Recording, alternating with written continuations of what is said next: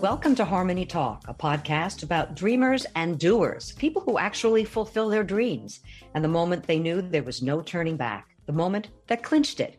This podcast is brought to you by AM Skier, a third generation family insurance business started in 1920. I'm your host, Lisa Champeau. Today's guest is one of our country's premier architects, Peter Bohlin, the creative mind behind the Apple stores, the Steve Jobs building at Pixar Animation Studios, the barn at Falling Water, the visitor center in the Grand Tetons, Microsoft founder Bill Gates' mansion in the Seattle area. Oh, the list goes on. A co founder of Bohlin, Cywinski, and Jackson, Peter is also the winner of numerous awards, including the American Institute of Architects Gold Medal Award in 2010, its highest award honoring individuals whose work has had a long lasting influence on the theory and the practice of architecture. Peter joins us with his wife, Sally, from their home in Northeast Pennsylvania. Welcome, Peter and Sally. So good to have you. Peter, many of our listeners may be familiar with your work. They may have been to the Apple store on Fifth Avenue in New York City or read about Bill Gates' mansion, but they may not actually know you. So I want to thank you for doing this interview with us. First, what are some of the things that inspired you to become an architect in the first place? Was it something you always wanted to do? Well, when I was in grade school, I did a little building, a little model that won a prize. I think that was the first or second grade. Also, I remember in those grades getting a D in art. I refused to do what they told me I should do because my father had showed me about how to think about perspective and to be aware of that whole idea for any of us who have two eyes. And they want us to draw without perspective. so I got a D. And my mom and dad, they were not upset at that. That is a kind thing on their part. I always thought perspective was a big part of art instruction. Oh, it is. It should be. Well, speaking of your parents, I know that, and going back, of course, to the beginning, you you were born in New York. You went to Rensselaer and then to the Cranbrook Academy of Art. And one of the first projects that you did was a house for your parents. This would be when you're grown up, of course. One has never grown up totally. Oh. Peter, Peter Pan Bohlin? yes, the first building I did once was a, the first house was about the time we got our licenses, and two of us, Dick Powell and I, started our practice, Bohlin and Powell. And they were wonderful clients. And it was a house in Bear Creek near Wilkes-Barre. We had moved there when my dad had moved the Eberhard Faber there. And that house, it was a wonder to have the opportunity to do and to reflect my parents and reflect their natures.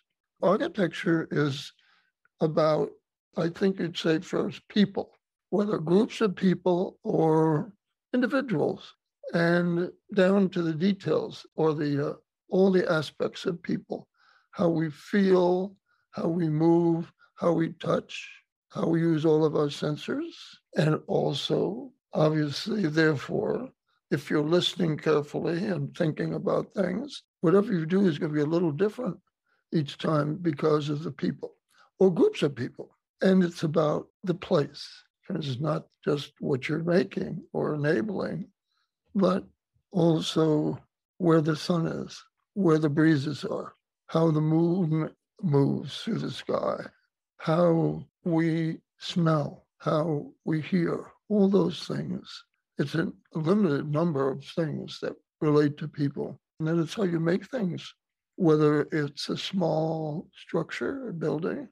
In the US, we would primarily build out of wood, but also all the other materials we might use, and of course, the kinds of wood. And it's a pleasure for me, which I've learned or thought about since I was young to think about how do you reveal the nature of things?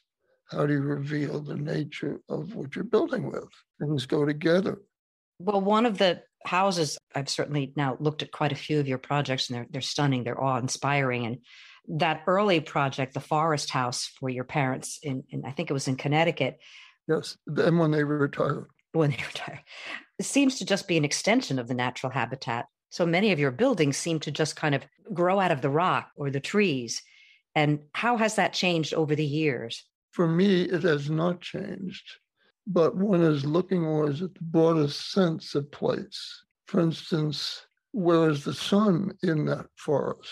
For instance, the house for mom and dad in Connecticut, you looked out to the forest away from the sun.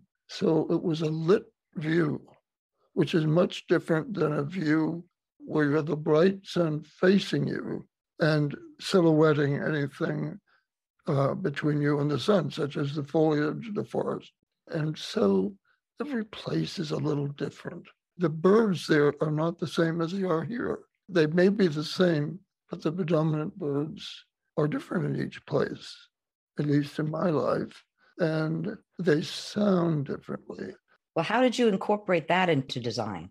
Well, sometimes you can't, but sometimes you purposely make some windows rather than making a building that is totally sealed up, which many new buildings are. You'd make also some windows that open so you can hear the outside and you can hear the insects and you can hear the frogs, all of that. And my mom, I know I figured my mom out in those two houses we did for them. Because you're always doing it's not just you it's as an architect there are others like dick powell my original partner. I think i figured out as far as kitchens go within about six inches.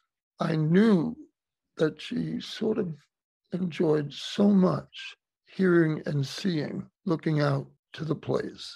And therefore i'd make sure that she was able to do that that i positioned her so she could do it if she wished and so and my dad, you know, again, I knew how he would sit and where he'd sit and what he'd do. And so you should shape yourself always to others. And when doing things, great pleasure doing things for children. And that, and you know, we've done camps for the Girl Scouts, and we've done many of playgrounds, particularly in our earlier careers.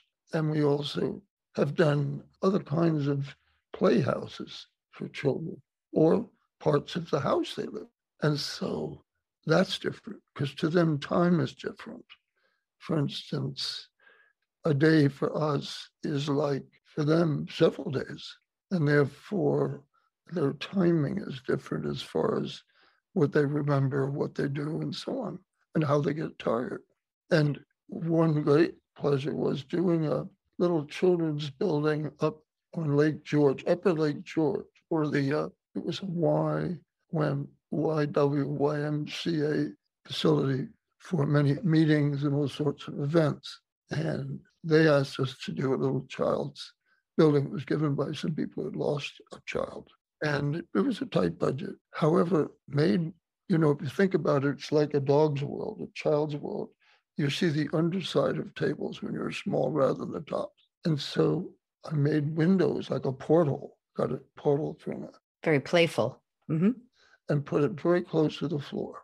And so you begin to think about doing things for them that is not quite normal from a grown-up's point of view, so-called grown-up. And so that was a very a great pleasure to experience that. Also to involve children like the Girl Scout camp, but particularly the one meeting building in outside of Philadelphia, where the children operate the uh, it's a passive solar building they operate it. The girls operate the shading devices. And we've done the same at Peak in the Poconos. It's an environmental education center. Is that the one where you built the wall out of tires? Yes. yes. That's the north wall. And we cut them up and made them like tiles. And you think, you don't have clay tiles, the old fashioned clay. We did the same with tires. Well, sustainable is one of your catchwords sustainable and humane. Yes, and humane. And if can combine those things, that's great. One of the quotes that I read by you was about Steve Jobs, where he had said to you, he liked the fact that you designed good large buildings and great houses. If you're doing houses, then you're thinking about the subtleties of a building. And going back to the children you were just talking about, you think about who's who's actually going to live in this building or this house. How different are industrial buildings from homes? Well, the scale is different. And of course, there's small homes and large homes. I think what Steve was thinking about is thinking about them in detail and getting at the spirit of doing that. Because, you know, he thought always about, he wouldn't have used that term, but the spirit of things. Like when we began to do buildings for Steve, like certainly the Cube at Fifth Avenue, thinking about it. He didn't. He never said exactly what he wanted there. You know, it was just the program. It's a sales building, and of course, there it's underground.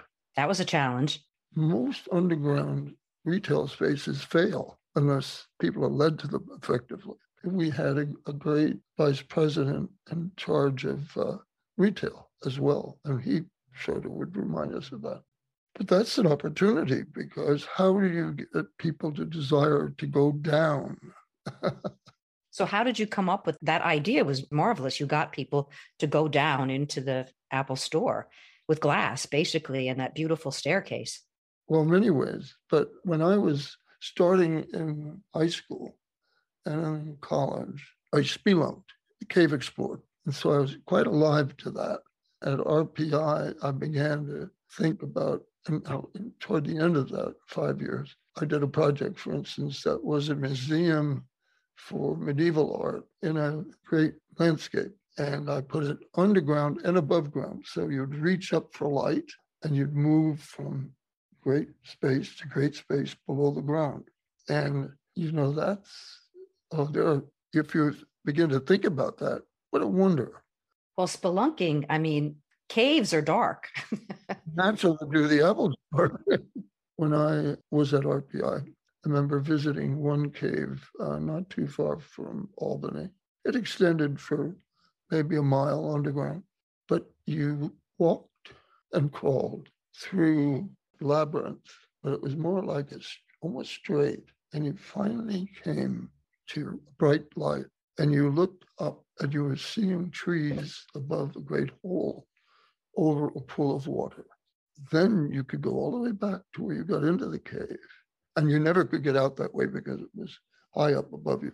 You could go through the forest and then you'd come to a stone wall. You'd climb over the wall and you were in a pasture and there were cows in the pasture. But you'd go to the, there are copse of trees in the middle of that pasture. And that had a wall around it because they didn't want the cows to fall in the sinkhole over that part of the cave. And there was that hole that you'd found. The hole that you had looked up through? Yes. And after going through this very long set of process, seemed long, you begin to think about the double reality of things. So it's not just a dark cave, although caves can be wonderful as dark because they're not built for humans. They've happened because of erosion of often limestone. So there'd be places where you could peek through a crack, a horizontal crack, too tight to crawl through, even when I was smaller, and you couldn't get there. And it was beautiful. And there were stalactites and stalagmites and water in the distance, and you couldn't get there. You know, imagining you in this dark cave and then seeing a building like the Cube, to me, they're completely opposite. It's, you know, bright transparency and but I can see where the natural beauty maybe led you to wanting to work with all of that. Or being able to work rather than work. Because what else were you going to do? So then it was a matter of making the process of going down that hole or the opening for the Apple Store really worthy of that. And so we did a circular glass door, first circular glass door we had done, and we've done many in other Apple stores our first glass door for Apple was down in lower Manhattan. In Soho. Yeah, in Soho. Have you been in that one? I have. I actually lived in Soho for a while, so yes. And you know, there you go up, you walk in the entrance, and there you're on access with that stair, and it's all glass, including the, the surfaces that you walk on. You must be great engineers, by the way, when you do those things. Right, you have to. My goodness. But you and Steve Jobs built a lot of buildings together, and he was kind of he was kind of infamous for not being easy to work with. How did you work with him? Fine. I would get a little queasy before a meeting, but really they all worked out fine. Well, one of the other quotes of yours that I thought was terrific was you said, better to accommodate than compromise. Accommodations over compromise, which sounds gracious. And was that something that helped you with Steve Jobs? I don't know. Do know that my life has been much richer for understanding this idea of accommodation rather than compromise. For instance, my relationship with Sally. and with other people, but certainly with Sally. I'd say accommodation is much better. And that means you both accommodate as opposed to this idea of, well, I had to compromise, which is sort of a very terribly negative attitude, usually. I think that's also true of getting back to my life as an architect. I think accommodating doesn't mean just rolling over, it means finding a way through. And rich buildings are much richer for that. You know, whether it's thinking about a particular material on the floor. One house in Vermont right now that I'm working on, northern Vermont, about as far north as you could get on Lake Champlain. There, you learn a lot from your clients. And if you're fortunate, they learn from you. And we still have more to do on that, like the bathrooms. You know, making a great bathroom within rather simple means. And a lot of that has to do with an attitude. I think that's closer to accommodation if you're listening carefully than it is to think about, oh, I had to compromise. So terrible way to go through life. Speaking of so, um, accommodations and, and, and bathrooms, I know that Bill Gates' mansion had 24 bathrooms and it took seven years to build. That's a very long relationship with a client. and remember, in the middle of it, he and Melinda got married. So that took extra time because we had to rethink a number of things. You had to rethink a family or? And a particular family. So, you know, Jim Cutler and I did that together, and we were good friends. And he worked in our office when he was still in University of Pennsylvania, and we were friends. You won a contest to do that house, is that correct? A competition. Yeah, a competition. Started with about 25 architects, and I think all but two said they, yes, they'd like to do it. And the other two said they were too busy, I think. And they were overseas, they were foreign as well as US. And it narrowed to five. And then we had serious interviews. And then it narrowed to three. Jim and I had teamed up along the way because we were both on their long list together, but we were together then, but we were separate then. And then we worked with Bill and at those days, not Melinda that much. Remember, that was before the got married. And and then we presented. But I understand that using recyclable materials played a part. And I did not know that Bill Gates' mansion, which is huge, does have recycled wood in it. Yes, the truth is recycled wood is, was better 100 years ago or 150 than it is now because it was older. And so the wood would be much harder and better. And all those materials now, for instance, in the case of wood, now we'll think about using, often making wood beams out of pieces of wood or slivers of wood, like laminated beams. And the world keeps changing in this regard. We started a, uh, actually, I think Jim and I suggesting that got Bill to start a, a little company. It was taken over by the fellow that was doing that work to continue with that company to do recycled timber. In that case, most of it was Douglas fir, which is a good built construction wood anyway. But there were so many old buildings, like old lumber mills, that were just built with great wood, like the floors in our house here are uh, Southern Heart Pine, and it's all out of old factories. There's hardly any new Southern Heart Pine available, period. It's just, we used it all up architecture has taken a kind of a bad rap in some ways and been blamed for contributing to greenhouse gases. It probably deserves some of that criticism. It sounds like you were sort of in the forefront of using sustainable materials. Do you think the world of architecture is, in general, going in that direction? Yes. But I will say that the first house we did for my mom and dad, not the one in Connecticut, the one in Pennsylvania. Pennsylvania, that skin, the exterior skin was redwood which is a great wood, and it was published. I got a funny letter or two from not so funny people that felt bad about it, particularly in the in the West, and they were right to do that. Oh, about using their redwoods. Yes. So I've only done that once or twice since, and I've been careful what I did and how I did it. But that's true of many things. Now, for instance, some woods you would only use where they've purposely been in a, a grove of trees purposely planted for that reason so that you're not cutting into the native forest. Do you have a favorite building that you've done? Actually, you have some that you like more than others, or I feel really good about. But it's a little like and telling someone uh, which of your children is your favorite or your grandchild. you can't do that. One of my most favorite is um, 10 by 20, tiny, a little prayer building for a client in the Midwest. I think of it as more of a building for meditation. It's a little building in a perfect place, and it couldn't have been bigger. Well, on the flip side, have you ever thought, boy, I wish I could go back and change that? Yes, but sometimes it's about small things that my client wouldn't feel that bad about at all. But I do, because I think it could have even been better. It often isn't something that has to do with function. It has to do with um, just carrying through an idea another step.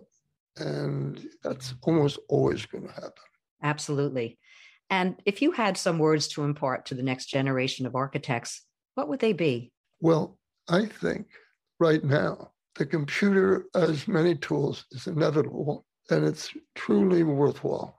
But your tools shape what you do. And so some architects still draw nicely, beautifully, and I mean not just pretty, extraordinarily perceptive drawings. I think for a young architect, they should try to do both if they wish to be that kind of architect. Now, one can be an architect in so many different ways, and some are more to my nature of doing things that are both, you know, I went after all to RPI, which is, you know, was rather rigorous in its way. And I went to Cranbrook, and that was the last year of Eero Saarinen's life. He died at 52. And all who had been there before me, like Charles Eames, would come back to visit. That was extraordinary. That isn't necessarily the path for all architects. Most would probably not do that. I wouldn't think it was sensible. For me, it made a monster difference. And so I guess we all follow our paths. Bridging between people and places and things goes beyond architecture. But architecture is one thing that can truly do that at its best. But also, you have to be enabled by people like Sally. Sally, do you have a favorite building that your husband has done? Oh my goodness. Wow. Well, I tell you, I love this house that we live in. It was originally a very small church for the Underground Railway people. And over time, it was turned into a, a modest house with two bedrooms upstairs and a very small extra room downstairs, a kitchen, a living room, and a bathroom and a bath. And we had the idea together to, make this one room, the living room and the, and the kitchen, one room. And then one day I said to Peter, he had this is sort of an amusing story. Oh. We were visiting clients in Florida, and they had a place where they went to work out, and they had a trainer. And they said, You know, you really ought to do this kind of activity, Peter.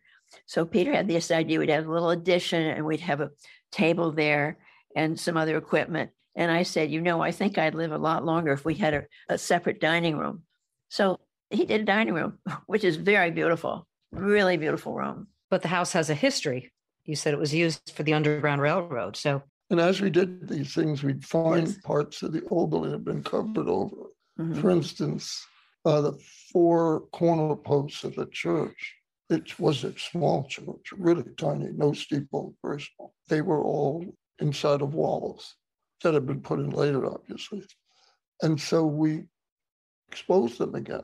So you have a sense of that old world, a much clearer sense. And we also, in its second life, not ours, but before that, there was a back wing built. They started with Chant Earth, which the government was pushing then, you know, which is, you see more on the, like in the West Coast. We found some of that buried in the side of the walls, so we exposed a little of it. So you can again see anything. Whoa, or if you don't see, well, you might have seen. We say the field behind us, which it turns out was once a field for great gatherings of many congregations and many churches. Hmm. So all of that has, for us and this place, made it richer in a way. And it's an interesting thought. It's a house with a lot of stories. Yeah. And now it has your story as well. Yeah. Some stories you probably don't know. True. doubt. No doubt. Still to uncover. Then I started thinking really hard. I've never really thought, well, which is a favorite building that Peter's designed? But I will say that that Apple Cube really is an amazing experience just to be in it. And of course, it looks glorious in its setting. So that would be a favorite. And it's nice to talk with you. it's nice to talk with you as well. I really appreciate your taking the time. Thank you so much. And maybe we'll see you at Harmony in the Woods. Thank you very much. A place that you built, that you designed. Thank you so much. This podcast is brought to you by AM Skier, a third generation family insurance business that opened in 1920. See you next time.